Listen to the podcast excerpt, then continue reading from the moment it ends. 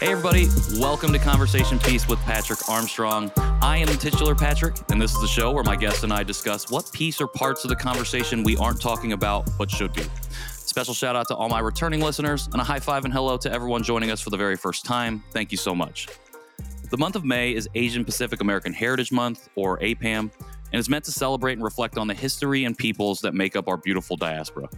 As part of that reflection, this month, I'll be sharing 9 conversations with friends and folks I greatly admire in the community as we discuss those missing pieces of the Asian American conversation, what we know, what we might not know, and what we can do about it. These are the APAHM Conversations. My guest today is a queer, non-binary, Black and Asian writer, dancer, trumpeter, and community organizer in New York City. They are known for founding the Blasian March, a Black Asian solidarity initiative through education and celebration. And they also hold a Bachelor of the Arts in Ethnomusicology from Northwestern University. It is my honor and privilege to welcome Rohan Zhou-Lee to the show. Hey, Rohan. Hi. How are you doing today? I'm good. I always freak out when I hear my bio. I'm like, is that me? Like, I resonate with that so much because I feel like I've been hearing mine a little bit more lately when I go and be interviewed on podcasts, and it's strange to me to feel like I have things that even could be listed off as things that I've either done or I am. So it's such like an out of body experience. I'm like, oh, did I do that? Am I really that person? Am I that bitch? I don't know. And then in comes like imposter syndrome, and you're like, no, you are that bitch, girl. Don't worry about it. 100%. That imposter syndrome is so real. Like I just, as I'm doing this project and as I've been working on this series, I feel that I've been feeling those pangs of imposter syndrome. Like, am I supposed to be doing this? And then each time I have a conversation, it's like, oh, this is exactly what I'm supposed to be doing. Like I am here to do this work. So I totally resonate with that. Again, really appreciate you taking the time to sit down with me for this conversation. And I introduce you a little bit, but before we dive into that conversation that we're going to have, if you don't mind, would you share a little bit more about yourself for people who may not know you, who might be listening to the show right now? Yeah, sure. Like you said, I'm an organizer. My main focus right now is around building Black Asian solidarity with our community. So the Blasian March is an entity that basically builds that through one, education on parallel experiences with racial injustice, colonial state violence, settler colonialism, as well as mutual celebration of our lives. We started during the lockdown of 2020, and since then we have expanded to New York, New Haven, Chicago, Los Angeles, and there are folks in other cities who are working on other projects. So it's amazing. It's beautiful. It's terrifying to be like, oh, this thing I thought that'd be a one-time protest has now just turned into like this conglomerate thing. She is definitely outgrown beyond my expectations. So like apart from like the marches, we also have community fridge filling programs where we fill community fridges. We also hand out like educational information in collaboration with our partner organization, Asians for Abolition, which I also co-founded back in 2020. And then these past 2 years, well, this year and now last year, we started a new program called the Blasian March Book Fair, where like we hand out free books from Black and Asian writers to kind of like build solidarity through storytelling. But yeah, that's the Blasian March. Myself, my writing, I write poetry, fantasy. I also work as a journalist on the side. Which is all on my website, which you can read for free. Shameless plug there. And yeah, as a dancer, I work mostly in ballet, but I've done musical theater. These days, I'm more focusing on art that kind of fulfills my vision as an activist, as an organizer. And it's been quite the adventure since letting go of a lot of expectations around what dance should be like for me, like what should my dance career look like? And now I'm kind of just like, honey, thanks to my activism, I've already danced in Europe, which just wasn't even a possibility in the usual audition cycles, which are very much under a white male gaze about who even gets into the companies. So I was like, it's fine. It's totally fine. Well, I appreciate you sharing that. And you talked about this vision that you have. Can you talk a little bit about that? What is that vision for that you see in terms of not only your activism, but what you do and bring to it from that dancer perspective as well? Sure. I think for me, it's like, I really hope that we can go back to the ways of our elders, the ways of our ancestors, were like, the only way we made progress is through collective work, through solidarity action. Like, so much of our history is dependent on solidarity, cross-racial solidarity organizing, solidarity across class, across citizenship, across disability, across gender, sexual identity. And so for me, I keep thinking, oh, well, as one person, I can only do so much in this lifetime. And what can I do right now? And for me, as a Black Asian, the best thing I can do is to reestablish those ties between our communities that have been very specifically erased by white society, by white miseducation, by these structures that now we are fighting for. Like, this whole fight for Asian American history and public education, that's a lot of undoing of erasure. And erasure is a structure that white supremacy relies heavily on in order to keep us separate. So one of the things that really drew me to you at first was just how important that message and how much at the forefront that message of solidarity across communities was. And I feel like I found your profile specifically in the work that you've been doing. And I was like, they are having these conversations and coalition building and doing the things that I'm only just now starting to like feel in my mind is what needs to be happening. And so you specifically have been such a inspiration to me to have those conversations, not only with my community broadly, but here locally as well in Indianapolis. So I just wanted to affirm you in that and the work that you've been doing, because you are inspiring people left and right with what you want to do. And I count myself lucky among those people. So I'm really excited to be able to dive into this with you today and talk about, again, the point of this series, the APAHM Conversations, is to address that specific missing piece, or what missing pieces we aren't talking about but need to be talking about right now.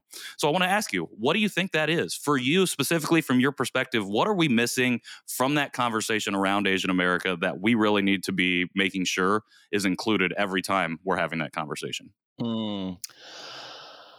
Oh, that's such a great question. I really think that one thing we really need to look at is how that erasure is contributing to our internalized self-hatred as a community.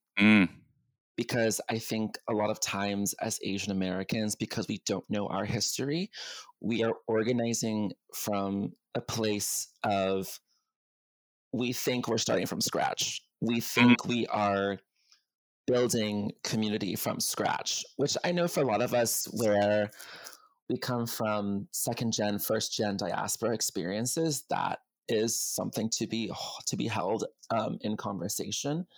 And that also gets, conflated with other folks from other diasporas coming into the Americas. And so we have to almost rebuild over and over and over again. There's a constant struggle there. But I really do think that because we don't know our history, there is such a deep, we don't know who we are as a people.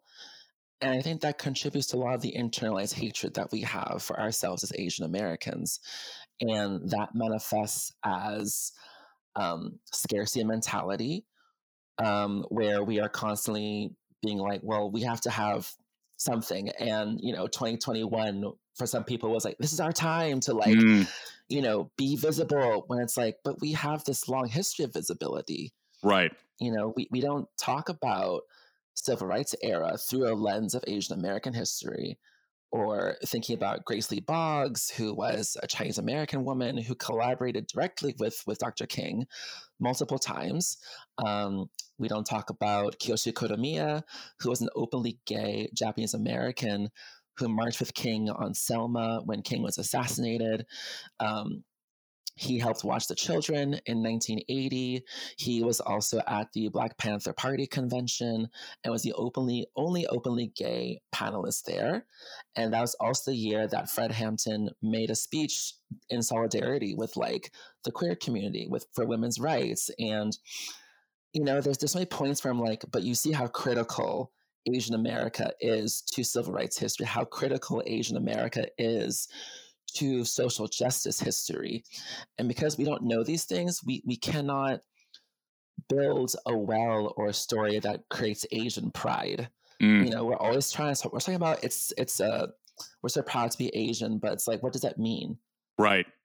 What does it mean when we don't know who we are? We don't know our history. We don't know what we've survived. And so because of that, there is this odd scarcity mentality I've seen that comes with that internalized hate. For example, last year there was a rash of anti-Asian violence towards specifically Filipino Americans. Okay. And so several Filipino Americans here in New York were we should do something about it. Yes, it's the time we finally have this attention because we all know how media cycles cycle on and the story gets forgotten, even though the anti-Asian violence is continuing. And when I was pulled in to organize, collaborate, be a speaker, there was a point where they literally they cut me from any list as a speaker. They cut me from all these things because they didn't want to include Black Filipinos. And I was told we should aim for what's feasible at the moment. When it's see that internalized hatred has now also translated into anti-Blackness. It's translated into hatred towards other communities, and that limits Asian power. Right. Right, because we're not working together to build, or not only to build new, but to build off the foundation, like you said, of the people that have come before us, to know our history, to know this work, to know the folks that have been involved in this work as well. It makes me think of my upbringing as a Korean adoptee and my proximity to whiteness and how I really internalized that self-hatred and self-loathing for a long time. And I've been telling this story recently, but the abridged version is when I was at Purdue, I was in class one day and an Asian girl came up to me and she was speaking to me and I was still deeply rejecting my Asian identity. And she was speaking in a language I didn't understand. And I kind of waved her off and was just I don't want, this is uncomfortable for me. And I think about that moment a lot because I think about how not only was that my self-rejection deeply harmful to me, but it then manifested in external harm to other folks who are even within my own community and diaspora. And so, and because I had no idea, I didn't know what it meant to be Asian. I didn't know anything about Asian American history. I didn't know what it meant to be adopted. There's all these different things that I didn't know about. And you talked about the erasure specifically being a tool of white oppression, white supremacy specifically, and how it forces us almost to internalize that really negative viewpoint of ourselves and to operate from a place of scarcity. I feel like in these conversations, at least half of them, we've talked about scarcity mindset and how detrimental it is to moving forward, not only as an Asian American diaspora, but as a complete group, a cross-racial, cross-community solidarity group that moves forward together. Absolutely. In order to try and do something better, to do something new, to replace these systems that don't work for us with ones that actually do. And I wanted to ask you then, based on that erasure, how do we as Asian Americans, as an Asian American community, focus on combating that? You talked about, obviously, educating ourselves, knowing our history. Where do we start, especially for folks who come to it later in life, who maybe right now are just in their 40s or 50s and who are oh, I actually need to know this, but where do I begin? Well, if you have access to internet, Google is free. Right. Unless you're trying to research the Palestinian experience, in which case that's a little more complicated. I really like, for myself, because I can only speak to my experience, for me what was really powerful was starting at the beginning of what is your story as an individual. So like, even if you don't specifically have direct roots, there still is a diaspora community that you're stepping into, that you have inherited. So like, even though, for example, my Filipino roots come through Barbados, thank you, colonization. So many things. Oh, gosh, give us our gold back. And everything you took. You know, it still was really powerful for me to look into the Filipino-American experience. And, I mean, I like to read. So if you don't read, you can always look up documentaries. There's so much film that tells stories as well. But for me, what was really pivotal was having Filipino-American literature, because it's very, it speaks very specifically to that diaspora experience. So like, for me, it's like, as Asian Americans, we should take the time to really do that in-depth research. And from that research, gather what have we survived, and what have we accomplished as a people. I mean, I always go back to Grace Lee Boggs, and that brings up me being Chinese American and how I'm so proud because I now have this legacy.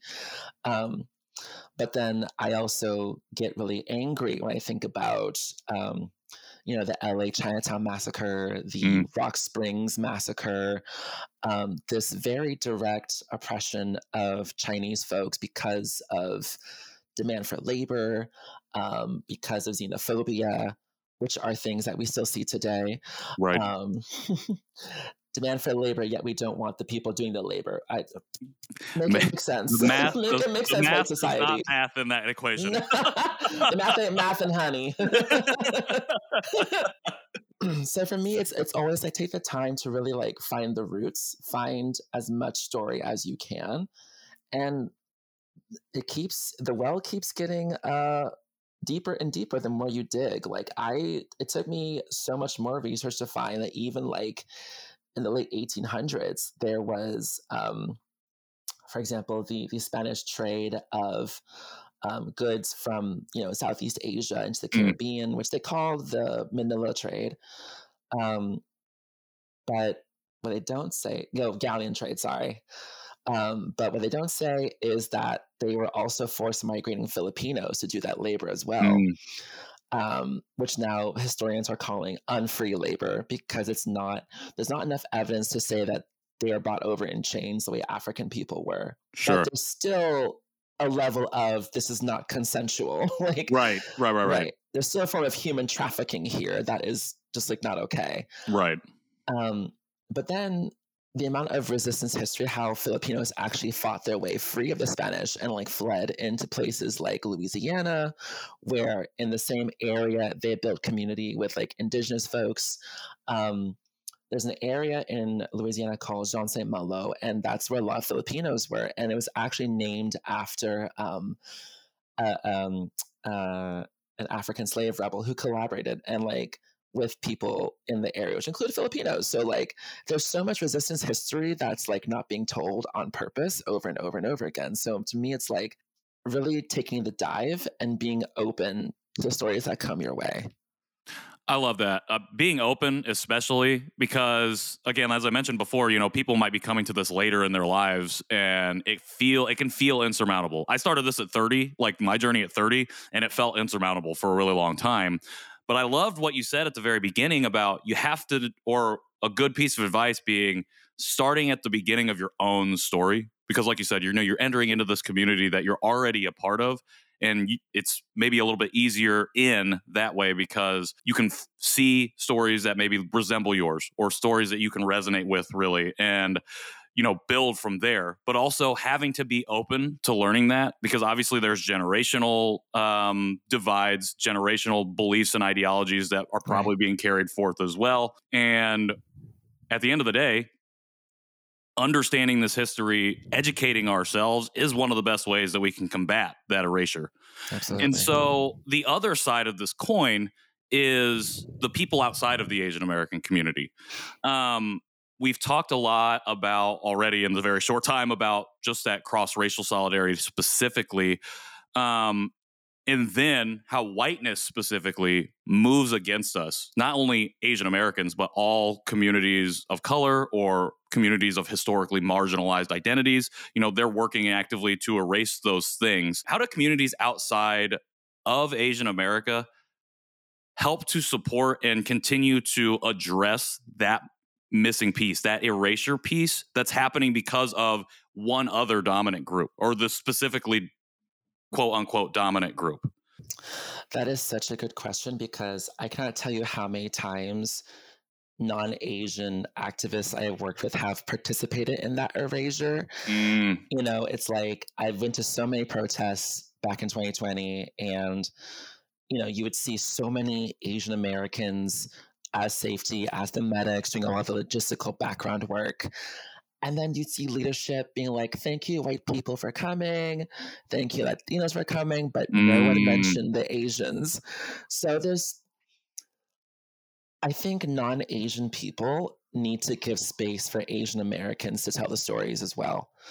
Because we are so conditioned to erase, so conditioned to invisibilize. We are so conditioned to view Asian Americans as a model minority.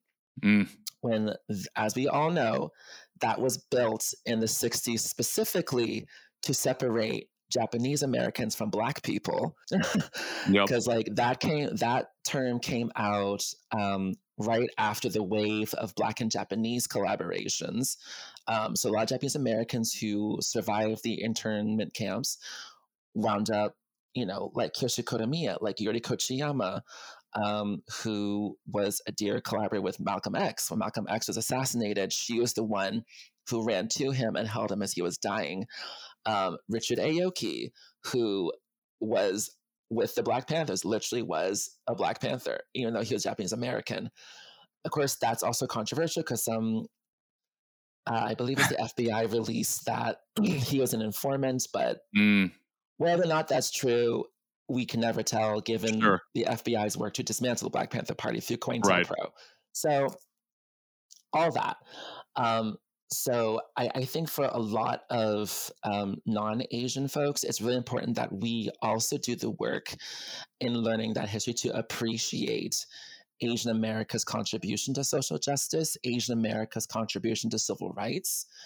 And I think non-Asian folks need to recognize that Asian Americans were critical to civil rights movement. I mean, for example, a lot of Japanese Americans were a part of writing legislation that is affirmative action.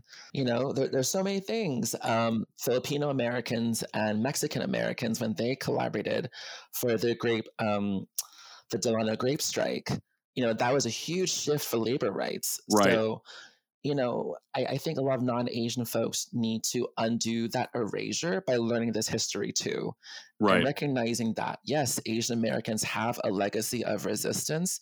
Asian Americans have a legacy of social justice. What I'm taking away, especially from the answer to both of these questions, is not only is this self-education piece incredibly important, but I think there's room for us to do it together, to grow and learn together, as opposed to, I mean, we obviously have to do our own work on our own individually, but I think there's so much space for us to do this together. So instead of feeling like we learn about some other group and then go and try and be like, okay, here's what I know about you, and getting it maybe wrong or be just not maybe approaching it appropriately.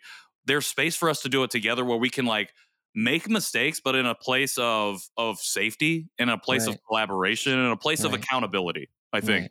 And that accountability piece is something we've been missing for so long. As somebody who sits at the intersection of Asian and non-Asian communities, how have you seen that change over the last 3 years, particularly from your perspective as someone doing this on the ground work daily? So one thing I definitely noticed, which makes me really, really sad, is a lot of Black Asians coming out to me as Asian, which I I found that really heartbreaking to know that anti-Asian sentiment is so institutionalized that we mixed Asians have had to like invisibilize ourselves. We've had to hide in order to like not face anti-Asian violence, which like for myself, growing up in a Jamaican household where being Black and Asian is just so commonplace, it's like whatever, like everyone's Black and Chinese. It's just yeah, I'm just on the face. So of course, like, you know, but being in an American landscape where we are so taught self-segregation, we are taught to segregate our communities.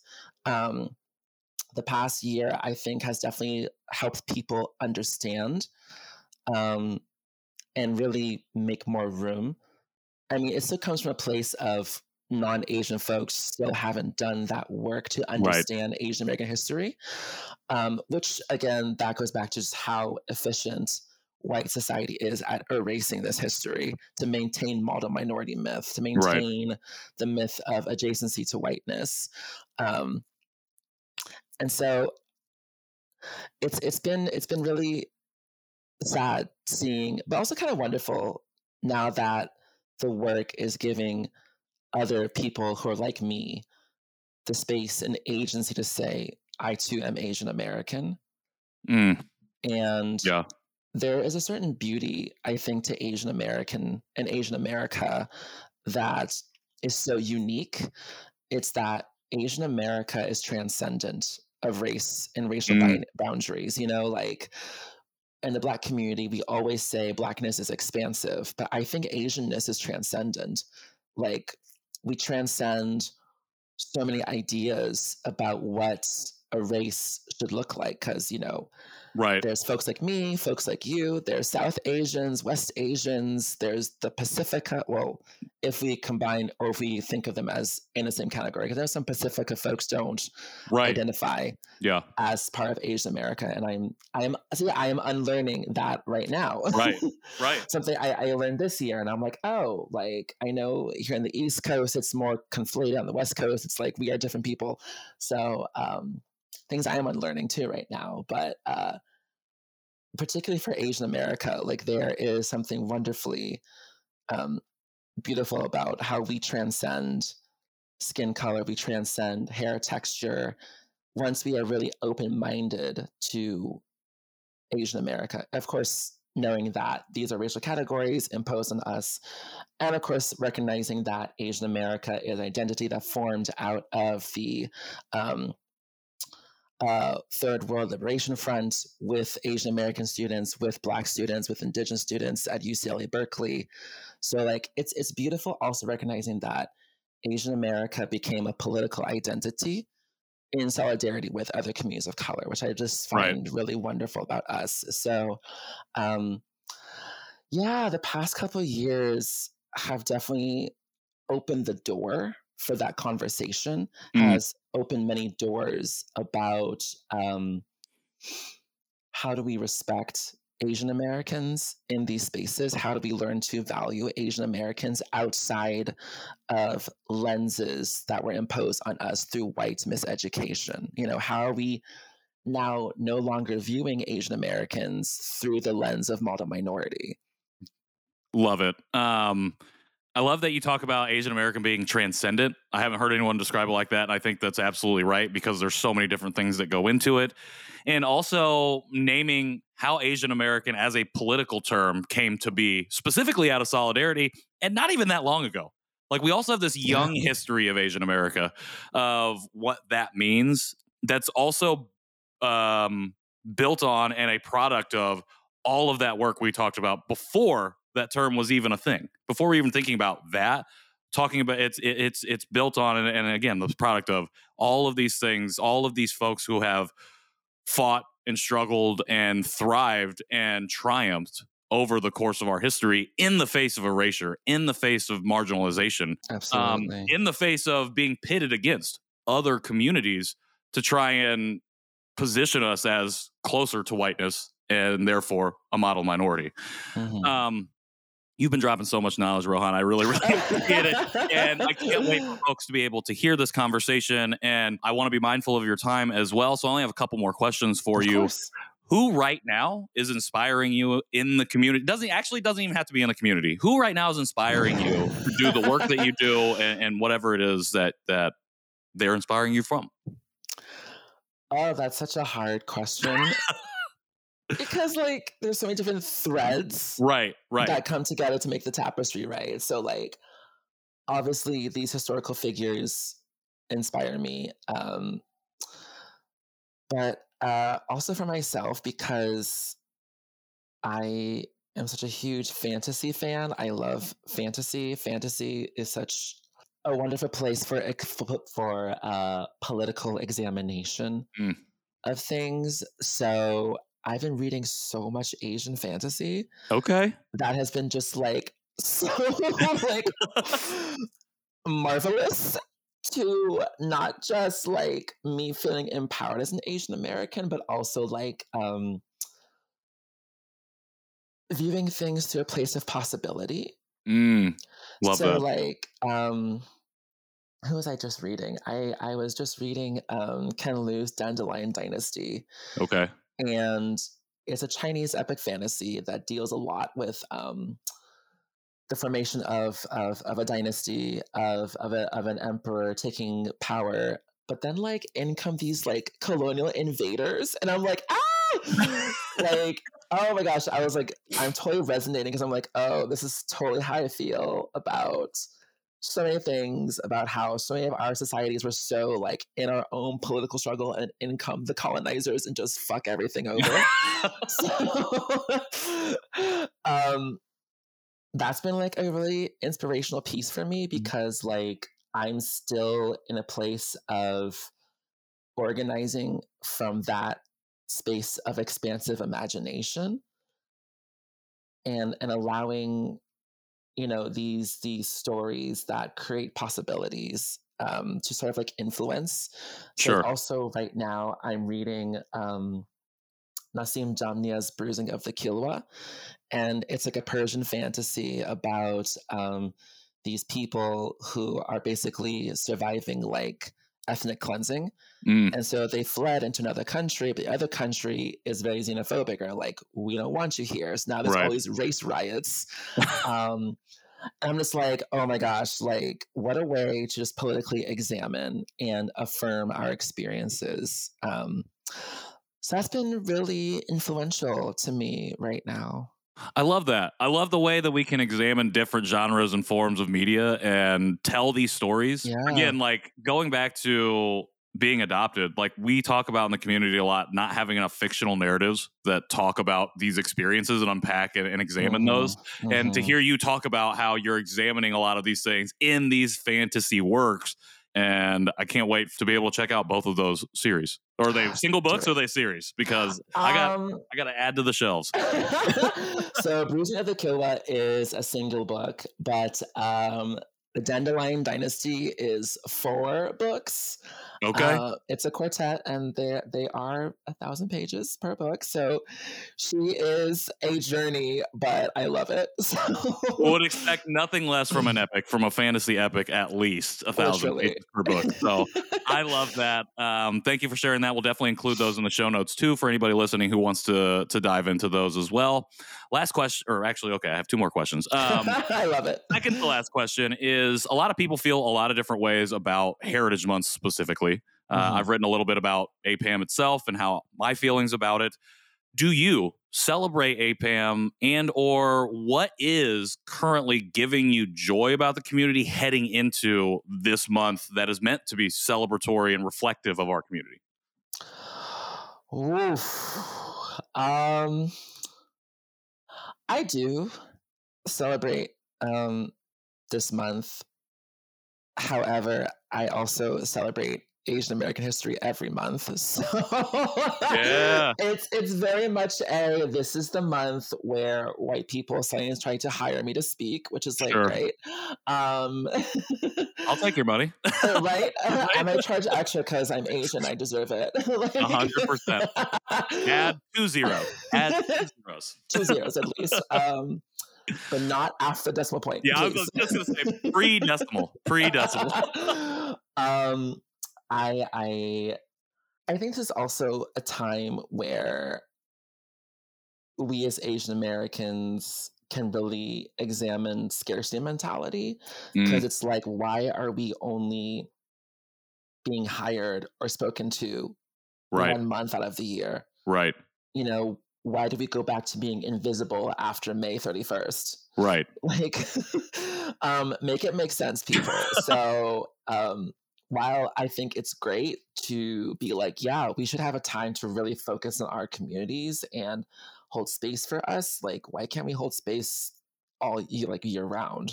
100%. Yeah. So I think that's great thing about those, about hair, or one of the things that can be beneficial about it is we can have that conversation, examine, why are we only talking about this in May? I get that it was right. like a federal thing, and then they, like, it was a day, then a week, then a month, like it had right. to go through this process to get even that amount of time. But right. why are we feeling like we need to be siloed here? Why aren't we continuing that conversation before May 1st and after May right. 31st? So right. I appreciate you naming that and sharing that. All right. Last question for real. How do we as an audience, how do listeners, how do people who are hearing this conversation right now support you? Oh, my gosh. So you can support me with money. Just kidding. Okay, abolish money, but until money is abolished, so like I'm going to survive and eat food. You got to. But you can definitely support the Blasian March at blasianmarch.org on all platforms, Instagram, Twitter, TikTok, Facebook, to see upcoming events, to contribute that way.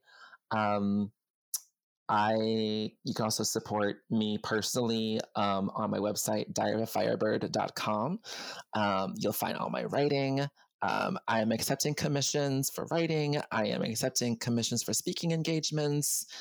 So if you like what you heard today, please feel free to reach out to me. And yeah, Diary of a Firebird is also my handle on all platforms.